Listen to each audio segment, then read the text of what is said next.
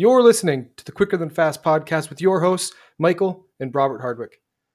Make sure to follow us on Facebook and Twitter at Quicker Than Fast Podcast to stay up to date on NFL news, information regarding episodes, and to join the conversation.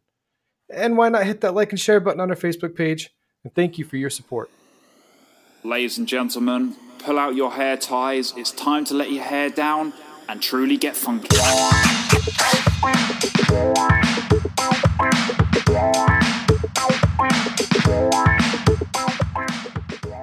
Hello and welcome, listeners, to episode 15 of the Quicker Than Fast podcast.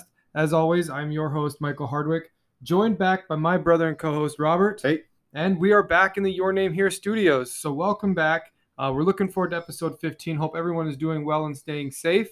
Um, and for episode 15, we're going to be optimistic. We, optimism is the name of the game today. And we're going to be looking forward to the 2020 season. We're hoping and praying that we do have NFL coming up um, and college football. Yep. But we're, we're looking forward to the 2020 season. And really, I think that's where we should start. I think we've been seeing things in the news. Robert, what do you think? Are we going to have a 2020 NFL season? Uh, I'm trying to be optimistic, as you say. They talked about a proposal that maybe they don't play preseason games, maybe try to isolate teams a little bit, kind of like the NBA is doing right now. Sure. But there's so much money and revenue lost if they don't play the season that I think you're going to see some sort of shortened season. Okay, so yeah, let's say we take preseason out of the question because how I see it working is we won't have any preseason, and you and I talked beforehand about how that really hurts your undrafted free agents, your your late drafted guys who are trying to make roster spots, and that's some of the you know most exciting parts about the NFL to us is seeing these guys make it who didn't get drafted. Yeah, and you're going to see late round guys that get cut and never have an opportunity to show what they have. Um, it's going to be interesting. There's been things around that the NFL has reserved hotels in Tampa for the Super Bowl, extended four weeks after when it's planned. And so there's just interesting things taking place right now. I mean, nobody's sure what's going to happen, but we're really hoping that football kicks off September. One thing I saw, um, I followed the the Eagles page, of course, and I saw that Lincoln Financial Field was starting to cancel all their events. Yeah. So I got a little worried there that they're canceling games. I think you're, and, and then the article I saw today is that um, any fans at stadiums will be required to wear masks. I just think what you're going to see is no preseason and probably no fans for the foreseeable future. Yeah, and I'll agree with the no fans. And as sports fans, I'll do whatever it takes Yeah. to be able to watch it. And if you've watched any of the MMA stuff, I mean, you're able to hear what's going Yeah, on. soccer's so, been doing well with it. and so if you mic these players on the fields, you're going to hear some things that Yeah. you might want to hide your kids from. Well, it could be fun. It could be a change that Yep. we've been needing, kind of like the XFL did. But so for what we're going to do for episode 15 is we're going to finally start looking at the divisions and the conferences. Um, we figured today for episode 15 we're going to go to the AFC. We're going to highlight two conferences, do two conf- or divisions. I mean, do, do two divisions an episode. Today is the AFC South and the AFC North. Um, and I think we should just start by kind of going through what happened last year with these two respective divisions. AFC South, as you know, you have the Texans, Titans, Colts, and Jags. So last year, Texans 10 and 6, they were your division leaders.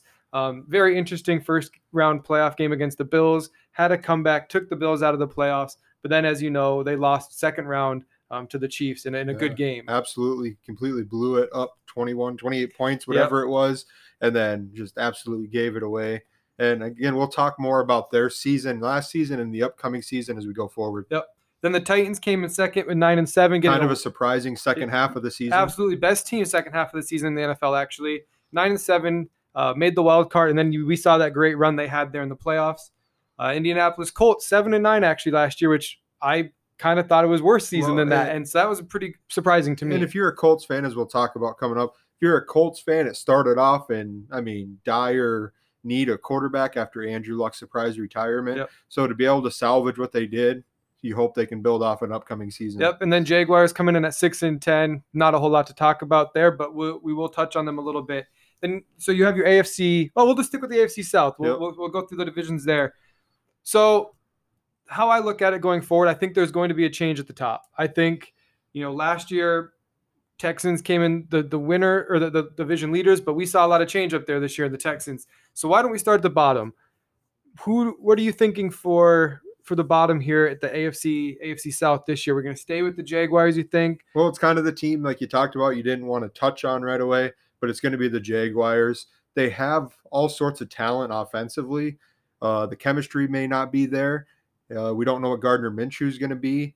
And so it's just really hard to put a lot of stock into a team that has some tough games coming up. I mean, they got to play the Packers, they got to play the Steelers, they play the Titans twice, the Texans twice. And so it's just really hard to find spots in there where you can mark wins on the schedule. Well, and, and for me, everybody knows my hatred for Doug Marrone, and I just think like they're they're a not well run organization. Minshew, I'm excited to see what he can do. Leonard Fournette, there's tension right now within the organization with the Yannick Ngakoue wanting to get traded, with Leonard Fournette wanting a new deal or wanting out.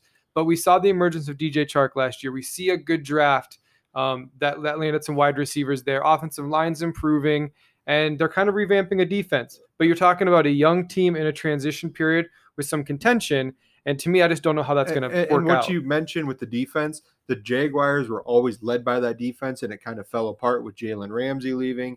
You see Myles Jack throwing temper tantrums on the field. Yep. And so the chemistry and the, the culture in general is just really poor in Jacksonville right now. So whether it means, and, and it's hard to think about this right now as the coronavirus, but whether they get moved to a different city, as it's been discussed, to Yep. London, or they bring in a new coach, which is expected this coming next year. So for me, I, and I agree. I think we have the Jaguars coming in at the bottom of the AFC South, and I think you know we're projecting somewhere four wins, three Yeah. wins maybe. And, and a contender for Trevor Lawrence or Justin Yep. Fields come next year. Yeah, I think three and thirteen is probably what we're going to peg in for the Jaguars. They're going next season or this upcoming season. And like you said, the big thing is going forward, what quarterback are they potentially going to land? Gardner Minshew's a fun experiment. Yes, it could go really well next year, or he could show glimpses of being a good quarterback. But with what next year's quarterback class looks like, I don't know how they don't come away with one of the top guys. Agreed. All right, coming then in at number two, or the, the second to last in that division, I'm going to say it's the Texans. Okay. I don't know where you're feeling on on you know. Oh, Well, you know my Titans- feeling on the Texans. on the Texans. so- I'm surprised you didn't put them below the Jaguars, to be honest. But I really do think you're going to see a slide here again. Texans last year, 10 and six, division leaders. You know, we're just a few bad plays away from from going on in, uh, to the AFC Championship game. Yeah, and I'm not going to hop on Watson and bash him, but you lose DeAndre Hopkins, his number one receiver. So you're already taken away from that offense. I mean, you got a coach who doesn't really know what's going on game in, game out. And so I think it's just really hard to put them with a tougher schedule in a position where they can be the one or two seed in the AFC South, which is kind of emerging. Yeah, I completely agree. The people you lost, obviously DeAndre Hopkins being the biggest one, an offensive line that really hasn't been improved much through the offseason, and then a defense that's really already in shambles.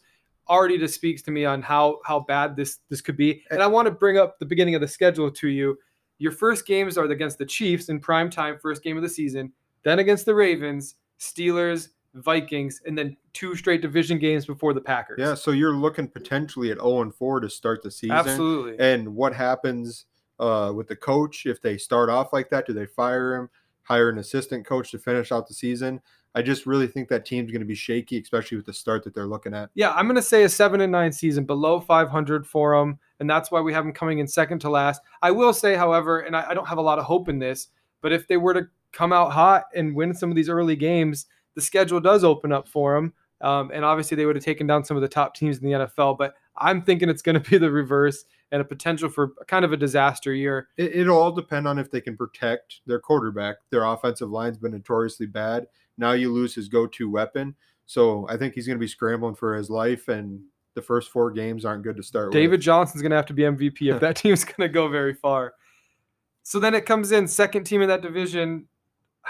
This was a tough one for me. I I want to say the Indianapolis Colts could take an even bigger step and become division leaders this year, but I just have some hesitation about Philip Rivers there. What are your thoughts on the Colts? Well, I'm the opposite. I like Philip Rivers there. I mean, I think with the coach, they're going to mesh well together. He's done well with veteran quarterbacks in the past. Yep. They know each other. I think they're doing better through the draft at building weapons around them. They got a good young defense. And again, in a not notorious great division. Sure. And Andrew Luck not long ago, I mean, with a bad offensive line, was still run the division, and now that line's solid or solid, and so I, I think they have a chance to win the division. But I'm kind of sitting at number two with them. Yeah, and I mean the addition of Jonathan Taylor gives a run game that's going to be formidable. Yeah, offensive line might be the best, one of the best in the league. You're just they brought in what Michael Pittman Jr. in the draft, as you mentioned. It just I really do like the direction the team's going. I just think you're going to see Uh, I'd temper expectations on Philip Rivers just because um, they're gonna I, they have to run the ball for him to be successful. And Philip Rivers' issues always been he's been rushed and he makes bad decisions. Now you have possibly the best offensive line in football. His arm isn't as strong as it used to be, but now you have the time to make some better decisions with it. Yeah, and I'm really excited because this is one of those teams where they could be one of the most improved teams next year. They could be a, an 11 win team and challenge for this top spot. And, and like you said, a kind of a poor division. I want to touch on last season for you on the Colts. Were you surprised with a seven and nine finish? I was. Uh, their record could have been a lot higher. Jacoby Brissett just couldn't push the ball in the fourth quarter. They lost a lot of close games where they looked like they were going to be in control and win it, but Brissett just couldn't take the step above. He's he's clearly a good backup quarterback in situations where he's needed, but he's not a full time starter. Now I hate to do hypotheticals, but it's hard to talk about the Colts and not bring up Andrew Luck being there. Let's say their current roster is is as is, except Andrew Luck had never retired. Do you think they're an absolute contender with Andrew Luck there? Yeah, yep. I think that they're a contender in the AFC. I mean, you look at the Ravens though, and what they have. The The, AFC, yep, the AFC is just getting stronger. So for Andrew Luck to bow out while Mahomes and Lamar Jackson them are all rising, I understand it, especially with your health. But I think that he could have been a contender and maybe got him deep in an AFC championship push. Yeah, I really do think with their current roster situation or setup and then the, the management, the coaching, that team was destined for something great, which is why if we can just get above average Philip Rivers, they should be a playoff team, especially if the format format changes changed at all. And if you want a guy that could have led against the Mahomes to really get the ball down the field, Andrew Luck would have been the guy that could have kept up with them point for point, depending on what their weapons were. And we'll talk about this in future fantasy episodes, but I really do feel like Philip Rivers is kind of that underdog fantasy. Uh, he gets a lot of yards. Yep. His knocks always been interceptions. He got a good line now. So is he going to be able to have those 350 yard games with two or three touchdowns and no picks now instead of matching pick for pick? This division itself is such an anomaly because like you'll have games that's just three to seven. You know, just for whatever reason, this division's a hard one to gauge for fantasy purposes. But just in general, it's one of those divisions they kind of beat the heck out of each other, and they're not usually that great. But yeah, enough on the Colts. We'll move on to who we think is going to be the division winners this year. Um, and it took some some debating back and forth, but we're gonna say the Tennessee Titans. Um, I have them somewhere in that 11 to 5, 12 and 4 range um, depending on if they can kind of continue that hot streak they were on at the end of last year. I think if they're running it back, they re-signed Tannehill in the offseason. Obviously, if Derrick Henry's deal just got done in the last week or so, I think they're they're going to run it back as much as they can. They had a good draft, in my opinion. Your thoughts on the Titans? Well, you always worry about these teams because they get on a hot streak and then in an off season, do they cool off and re-find what they had going? I think the chemistry and culture is so good there that they're kind of developing like a mini Patriots type organization. Obviously, with Makes their sense, coach yeah. being from there, I I like Derrick Henry signing. It's just it's so hard to let a guy go like that and replace him. Tannehill, I've always liked. Injuries have always been the problem. If you can keep him healthy, and I think that one guy to watch on that team, and I think he'll be a top three wide receiver in a couple years, is AJ Brown. I once he gets the ball in his hands, he's explosive, and he's he seems to always be healthy, whether it's college, NFL. And so I just really think he's going to take that offense to the next level, what they've been missing. Well, no, you mentioned wide receivers. It's a good segue because I was going to just ask you which wide receiver core would you rather have next year, the Colts wide receiver core or the Titans wide receiver core? I guess throw the Jags in there too because they were an emerging wide receiver core. With a quarterback, I would take the Jaguars just because they're so athletic. The Titan or the Colts is yet to be seen. I mean, they got T.Y. Hilton. He's obviously a great. He'll do great with Philip Rivers older, there. but Look yeah. at the Chargers wide receivers over the years, but with Pittman there and the other wide receivers they're bringing in, it's just yet to be seen what there's going to be. But I do like AJ Brown with the Titans, and I really do think he's going to be a superstar.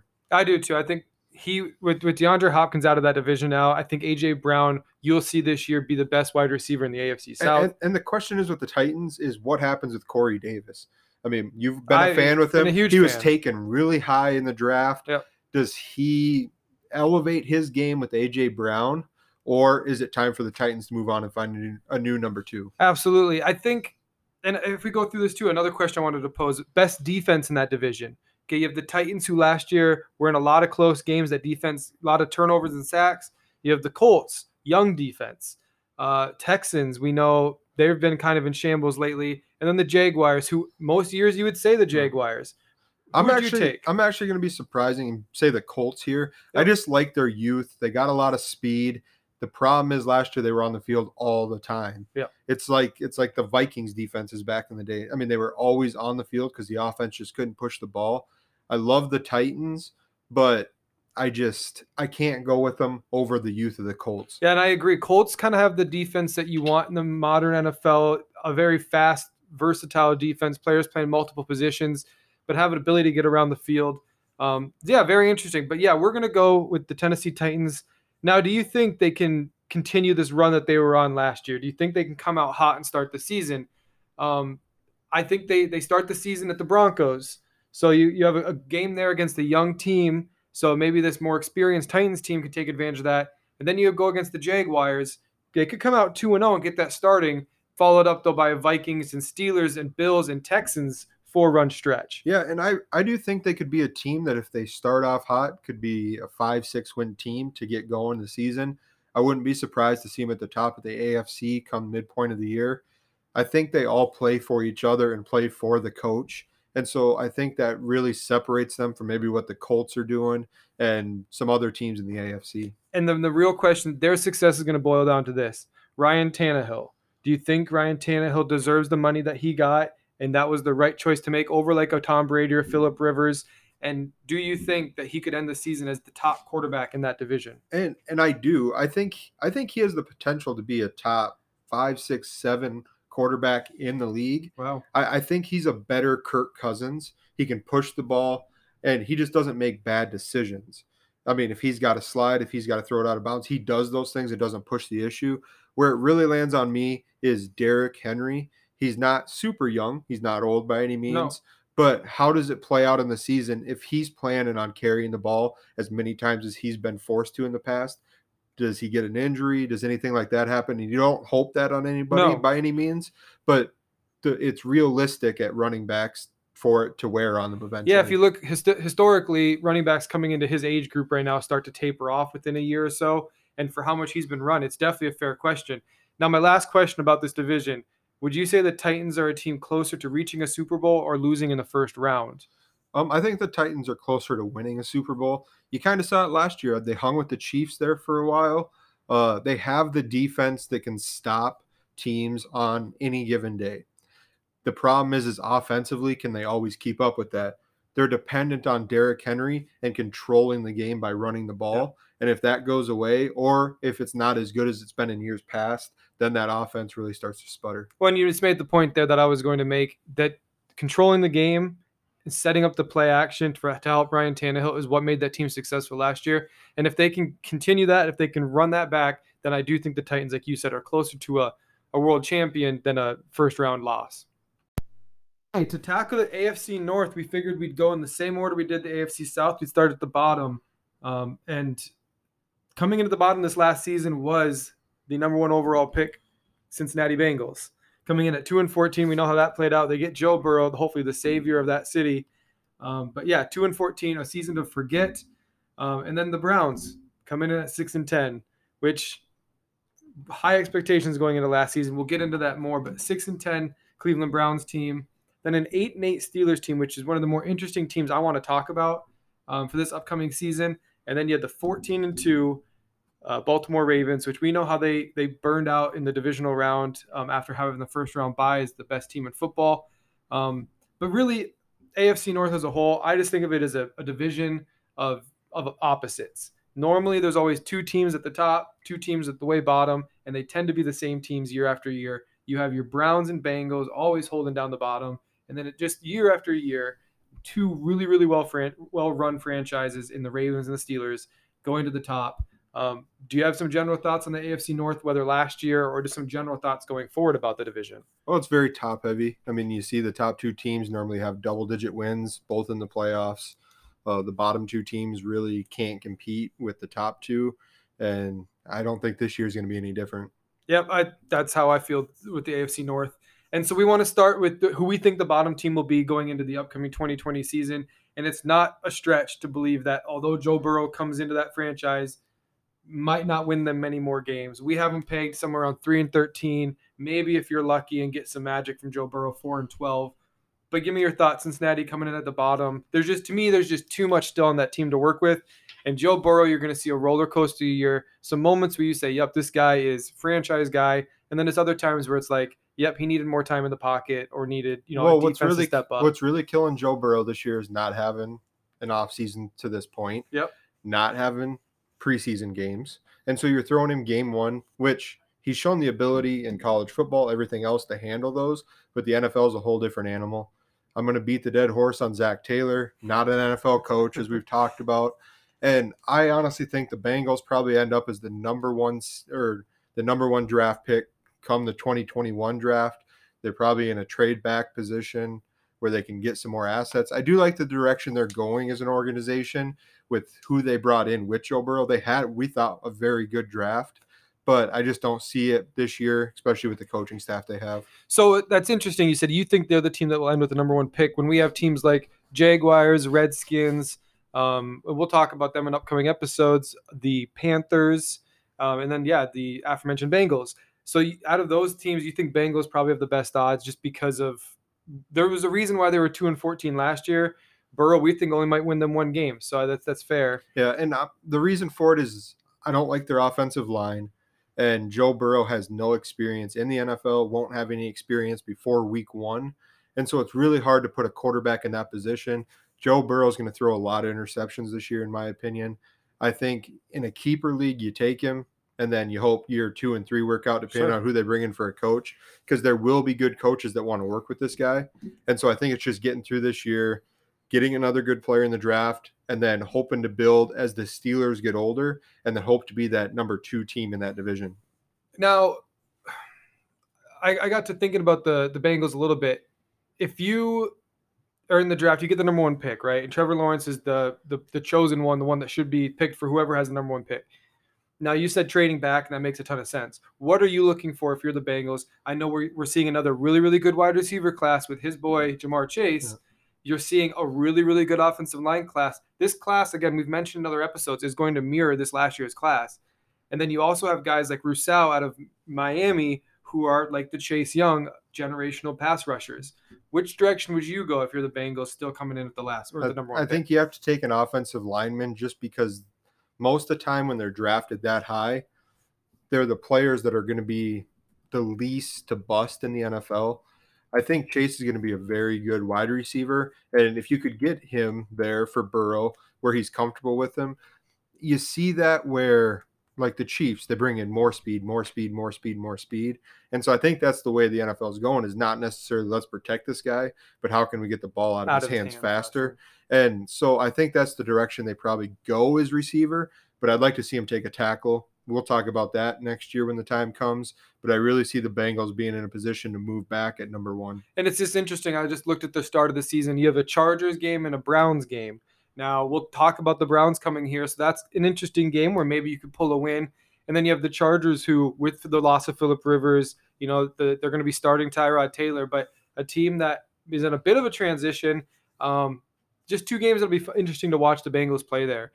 Now coming in second to last for us, it's a team that I wanted to keep pushing down even more because I'm not very excited for the Cleveland Browns this year. I have them going six and ten, which I felt was generous, which is just repeating what they did last year. Because personally, and you can you can uh, you can argue this, I don't think they got much better this offseason. Yes, bringing in um, offensive line in the draft, drafting early to do that with Jedrick Wills was a great pickup. I'm not going to knock that. Um, and then they bring in Jack Conklin on the offensive line. Big improvements there, but Austin Hooper, I don't think does a ton for you. And then you didn't really invest a ton in the defense yet. It looks like they're going to be signing Myles uh, Garrett to a big extension. Um, but for me, they didn't do enough for me to think that they're already a, an eight and eight team or playoff team like everybody said last You year. know, they, they paid really rich for Austin Hooper, who historically hasn't been a number one tight end in the league compared to, I mean, other tight ends that have been out there. I think Baker Mayfield, this is his final year in Cleveland. I think the experiment's done there. I I'm wholeheartedly agree that he's a one read receiver, Yep. and it worked out in college. And you can't take anything away from him what he did in college. He was an all time great quarterback in that realm. but it's the NFL now. He can't compete there. He's shown it after his rookie year that, I mean, regardless of what the line has done for him, he's just not seeing open receivers. Odell's been open, Landry's been open, and he's not getting the ball to those guys. And so I just think it's going to be time to search for a new quarterback when it comes. And luckily for the Browns, it's a quarterback heavy draft next year. Yeah. What are your thoughts on Kevin Stefanski coming in? I mean, he's had some success in offensive coordinator. I know he's really well regarded around the league. Your thoughts on Stefanski coming in as a first year? As an offensive guy, I think he'll do fine. Play calling, things like that. What's gonna what's gonna yet to be seen is can he handle all the egos there? Because it very much is that way and the Browns try to push it off as oh we're all, we're all one we're all one but you're going to see an Odell blow up this year if he's not getting touches. You're going to see Baker frustrated and yelling if he's not playing up to par. And so I think this is really when the powder keg is going to blow up because everybody's kind of at the end of going separate ways this year. It's really a make or break year. Uh, I agree completely. You you nailed it there when you said how's he going to deal with egos? You know, he's not a veteran head coach. I thought the best move they could have done is bring in a an offensive mind that's been a veteran around the league, like a Jim Caldwell type, who's managed teams before, but is also a, a forward thinking offensive coach. But we'll just have to see. Again, I'm not super excited about the Browns. I think finally, though, people around the league are also tempering expectations. I mean, last year people thought this was a team going to make a deep playoff run, and that was always just outrageous. And, and I'll say this about the Browns: is they're the they're the team with the most players that are on social media vocal about everything going on and not not in our current climate but before that for years ahead i think they have a really hard time focusing on what's going on how are we going to win and they're focused on their big picture their endorsements everything else going on and the teams that are successful are focused on the field and that just doesn't seem to be the case with the Browns at times. And I know I ripped on Baker Mayfield. I do think he can be a quarterback in the NFL. I don't think it's going to be with moving coaches. He's going to need a coach that can teach him how to read defenses. Stability. Because he's really not able to read the defense. And, and as I mentioned, go look at tape. It's that way where Odell Beckham's wide open over the middle, 30 yards down, and he throws a check down because he doesn't see it. Yep. So he's got to see the field better, and nobody can argue that. Yep. Yeah, no, I completely agree. We'll move on to the team here that I want to talk that I'm really interested in this year, and that would be the Pittsburgh Steelers. Now, I thought the Steelers kind of outplayed themselves last year, played above what they were supposed to be um, by going eight and eight last year. I thought that you know with losing Ben Roethlisberger, going through multiple quarterbacks, you know you had Mason Rudolph, you had Duck Hodges, you had yeah, you know assaulted by uh, Myles Garrett and then, you know, running backs were hurt. James Conner was hurt throughout the season. You lose Benny Snell and Jalen Samuels. You the loss of Antonio Brown. You had Juju emerging to try to be a number one guy. But that defense is st- spectacular. Give me your thoughts. Well, and I'll let you talk more on this. Is Ben Roethlisberger coming back at his age? Is he able to lift the Steelers, in your opinion, like he has in the past? Does he still have it in him to do that? I really do think so. I think we were talking Philip Rivers earlier. And I think this is where the, my split is a little bit. I have more faith in what Ben Roethlisberger can do coming back from this injury. As long as he's healthy, if we have both a healthy Philip Rivers and a healthy Ben Roethlisberger, I would take Ben Roethlisberger because that guy still, I mean, he always had tremendous arm strength. And yes, it's gone down a bit, but it's still, he's got tremendous arm strength. An, a, like like Philip Rivers, a fantastic offensive line in the Pittsburgh Steelers. And I I really like their emerging receivers, which I'll talk about here in a bit. Yeah, and we talk about their defense, and we have no gripes against it. They're moving no, in the right direction. Absolutely. I mean, they're a fast and hard hitting defense, just like the Steelers are known for. I'm going to throw my gripe out here, and I'm going to have a lot of people that disagree. Juju Smith Schuster is not a number one receiver.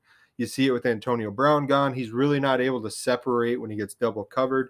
And that's what's really going to hurt the Steelers. If Chase Claypool, I know you're a fan yep. of, doesn't turn into a number one or a very good number two yep. because he can't create separation like an Odell, like Davante Adams, you know, like Tyreek Michael Hill. Thomas. Yep. yep. And he's just not on that level. He likes to think he is. The Steelers fans like to think he is, but he's a glorified number two, and it's been shown since Antonio Brown has been gone. Yeah, we we don't dislike Juju. Very good player. We just absolutely think, and I'm, I'm with you 100% that he is not your prototypical number one guy, and he can't be. You can't lean on him to do what Michael Thomas did last year for the Saints or what Davante Adams has done year after year for the Packers. And I think, and I'll just talk about it now. I thought the drafting of Chase Claypool out of Nor- Nor- Nor- Notre Dame, sorry, was indicative of that. I think they drafted him. They had limited assets in the draft. Number one pick for their first pick, which was a second, Second round, round. pick, was Chase Claypool, a guy that they had met with once and said, "This is our guy." You know, big guy we talked about has kind of your Calvin Johnson measurables and speed and strength, and I think they got him to be able to take attention from the defense and then let Juju free up as a number two guy. The emergence of Don- Diontae Johnson last year, showing another number two type number three guy, and then we can't undervalue the addition of Eric Ebron, who I think is going to have uh, a great season next year um, and and be a, big emergence. And for I'm going to say this about Juju is I compare him, and they're two different players, but to Adam Thielen. Adam Thielen's a great player when Stefon Diggs was on comparison. the field, when the field, or when Dalvin Cook was running hard, and that's what Juju is like when Antonio Brown was there and the run game was running. The second that Diggs is out for a game hurt, Thielen really starts to struggle just because he's double covered.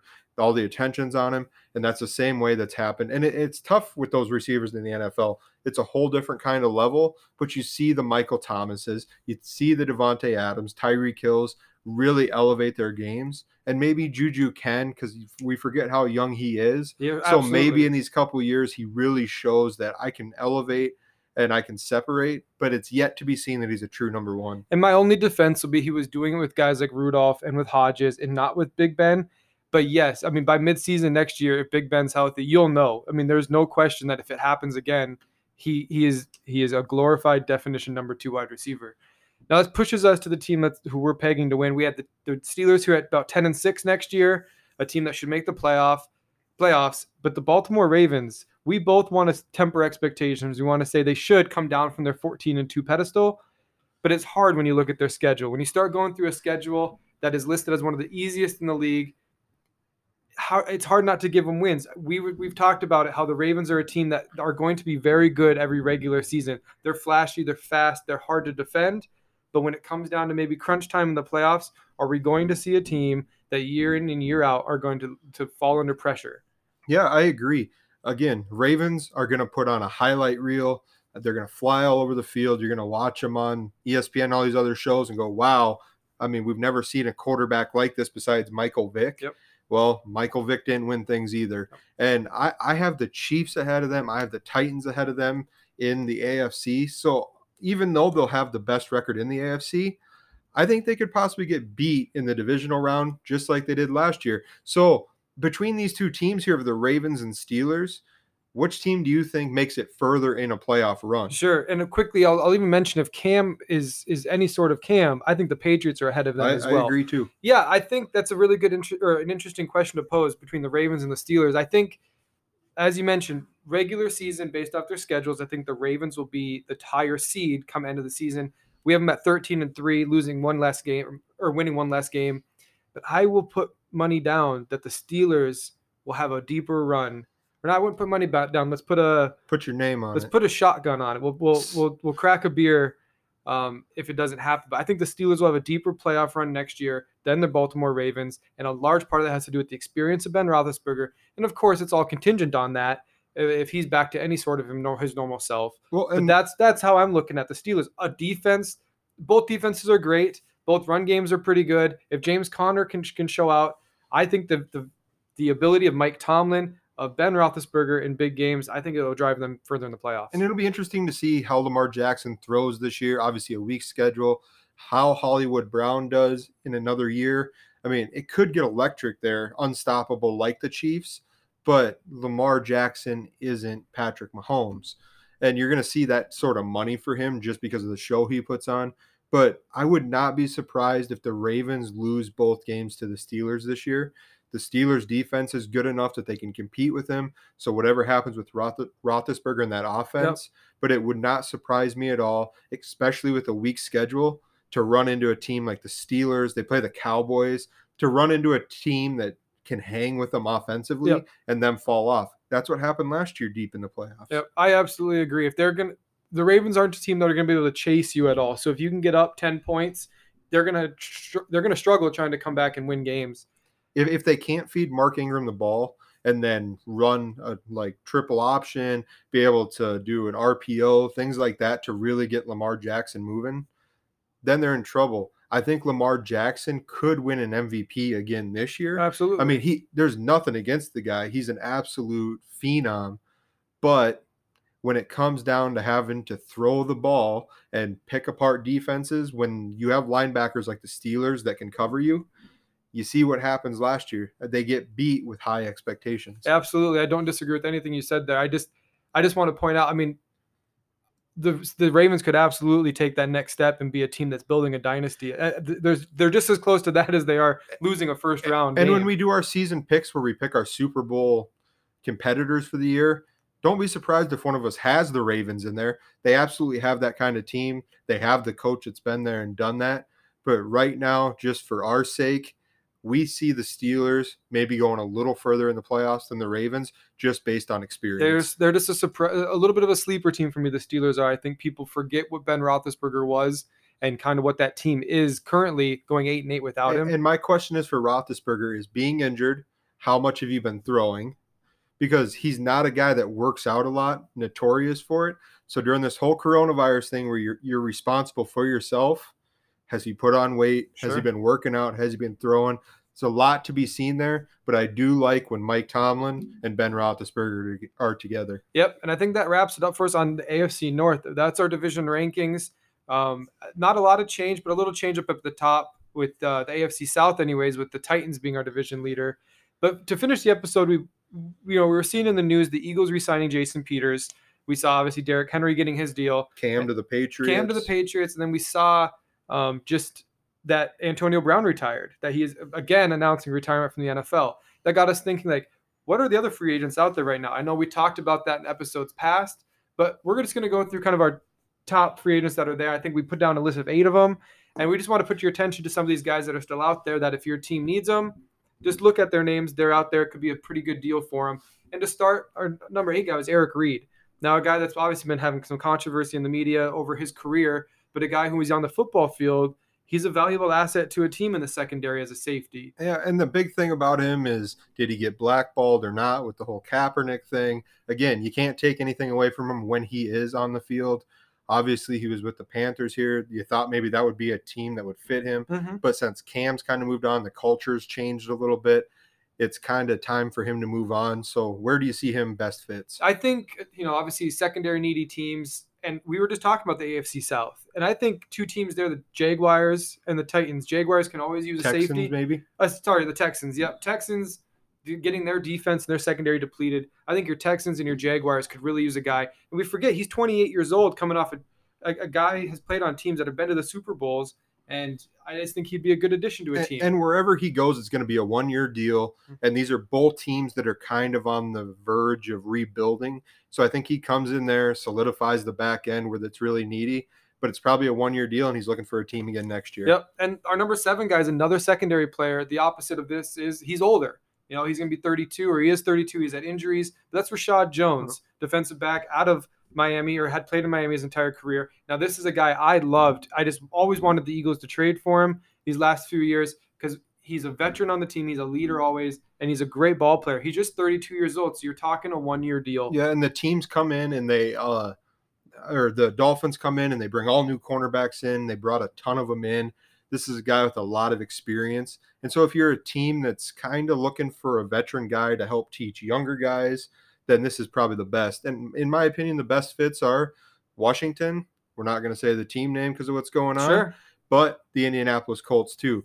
You're young teams. You're going to bring in a veteran, and he's going to help make that secondary better. Yeah, I like that Washington pick a lot because I, I was going through their depth chart just the other day and I noticed there's there's kind of a hole in the secondary there. You have Landon Collins and I, a guy like Reshad Jones could really slide in there well, have a veteran secondary. But the Colts, like you mentioned, a guy next to Malik Hooker maybe, Mhm. or to teach Malik Hooker and help this young team, I really like the fit there at the Colts.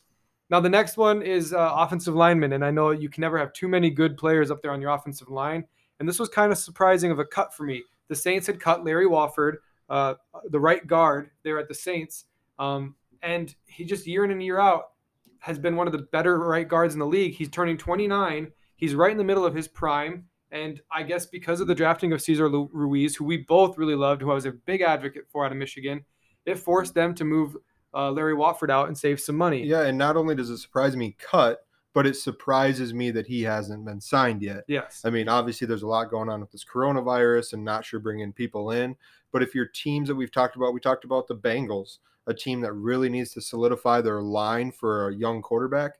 He's going to be a guy that brings experience. Well, and I'm going to bring up the Texans again too because we mentioned a team who needs to protect a quarterback. I think going, I think yeah, Texans fit, Bengals fit would be really good for him. I saw Jason Peters. You know, these two were kind of compared about uh, on offensive line. Jason Peters got a one year, about five million dollar deal. So I'm thinking about seven mil a year for Larry Warford. Yeah, and I'll let you go on a tangent with the next next guy because I know you love him, and it's Logan Ryan. Yeah, I do. I have a lot of respect for Logan Ryan, a guy who everywhere he's gone, whether it's the Patriots organization or Tennessee, has always been on the field. He's he, he and when he's out there, he's a competitor. He's reliable, and we saw last year being able to intercept passes and run him in for touchdowns to take down teams when they went on when the Titans went on their run. And, and he was really upset that the Titans didn't re-sign him. He thought he did enough to earn a big deal, and so it was time for the Titans to move on, who had to make tough decisions with Tannehill and with Derrick Henry. And I've talked about it a lot. And one of the things I appreciate the most in the NFL, or that I I, I love out of players the most, are those that are versatile. And he was an outside cornerback his entire career,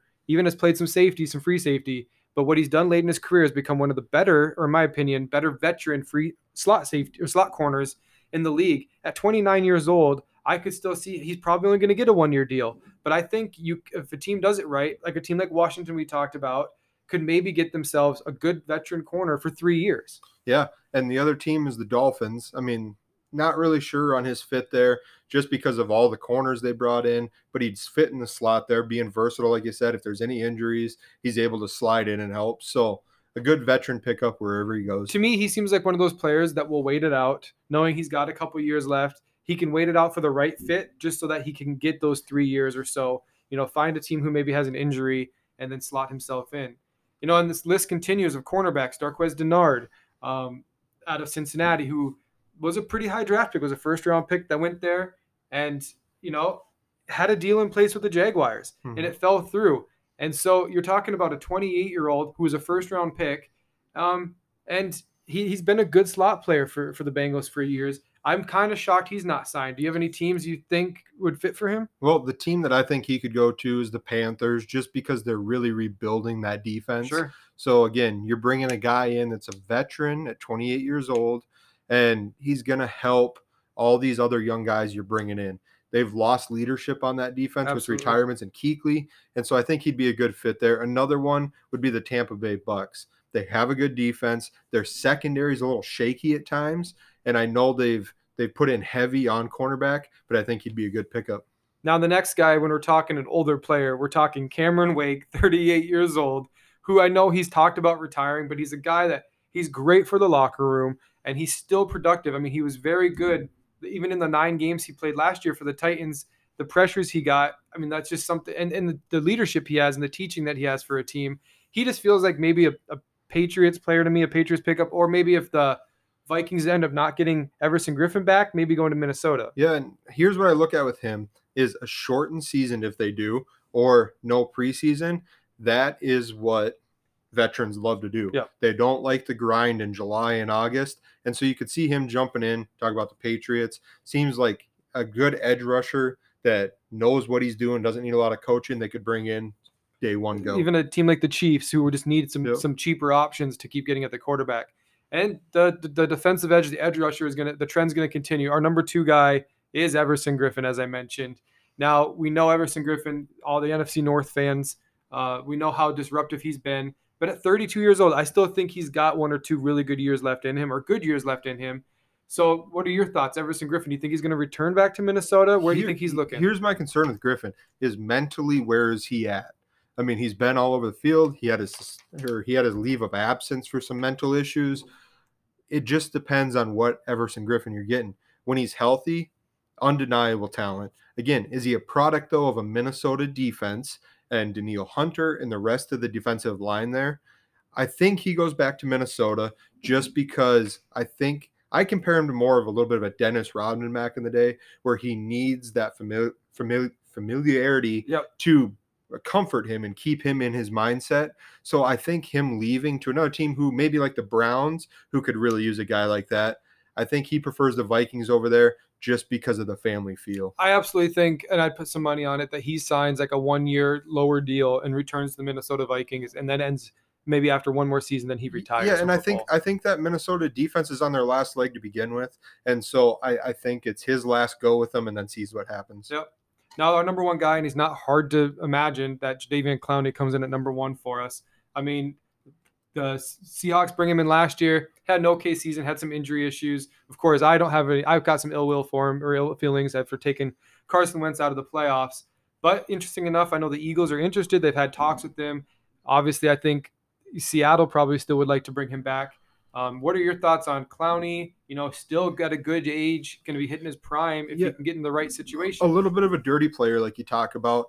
I don't think that he should be a number one end on a defense. He gets a lot of pressures, but he's not a big sack guy. He's more of a run defender. So if you're going to Yep. pay what he wants, you got to have the sacks. I think he goes back to Seattle just because I think with the craziness, he's not able to go out and visit with teams like he likes. I mean, the Browns have talked to him, the Eagles have talked to him. Titans have talked to him. So there's been a ton of team interest. I think the deal is just so rich for teams that eventually he takes a little less and he stays where he's familiar with.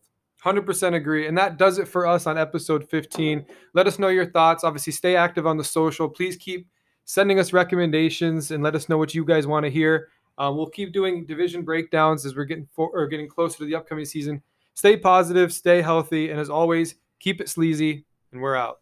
Yeah.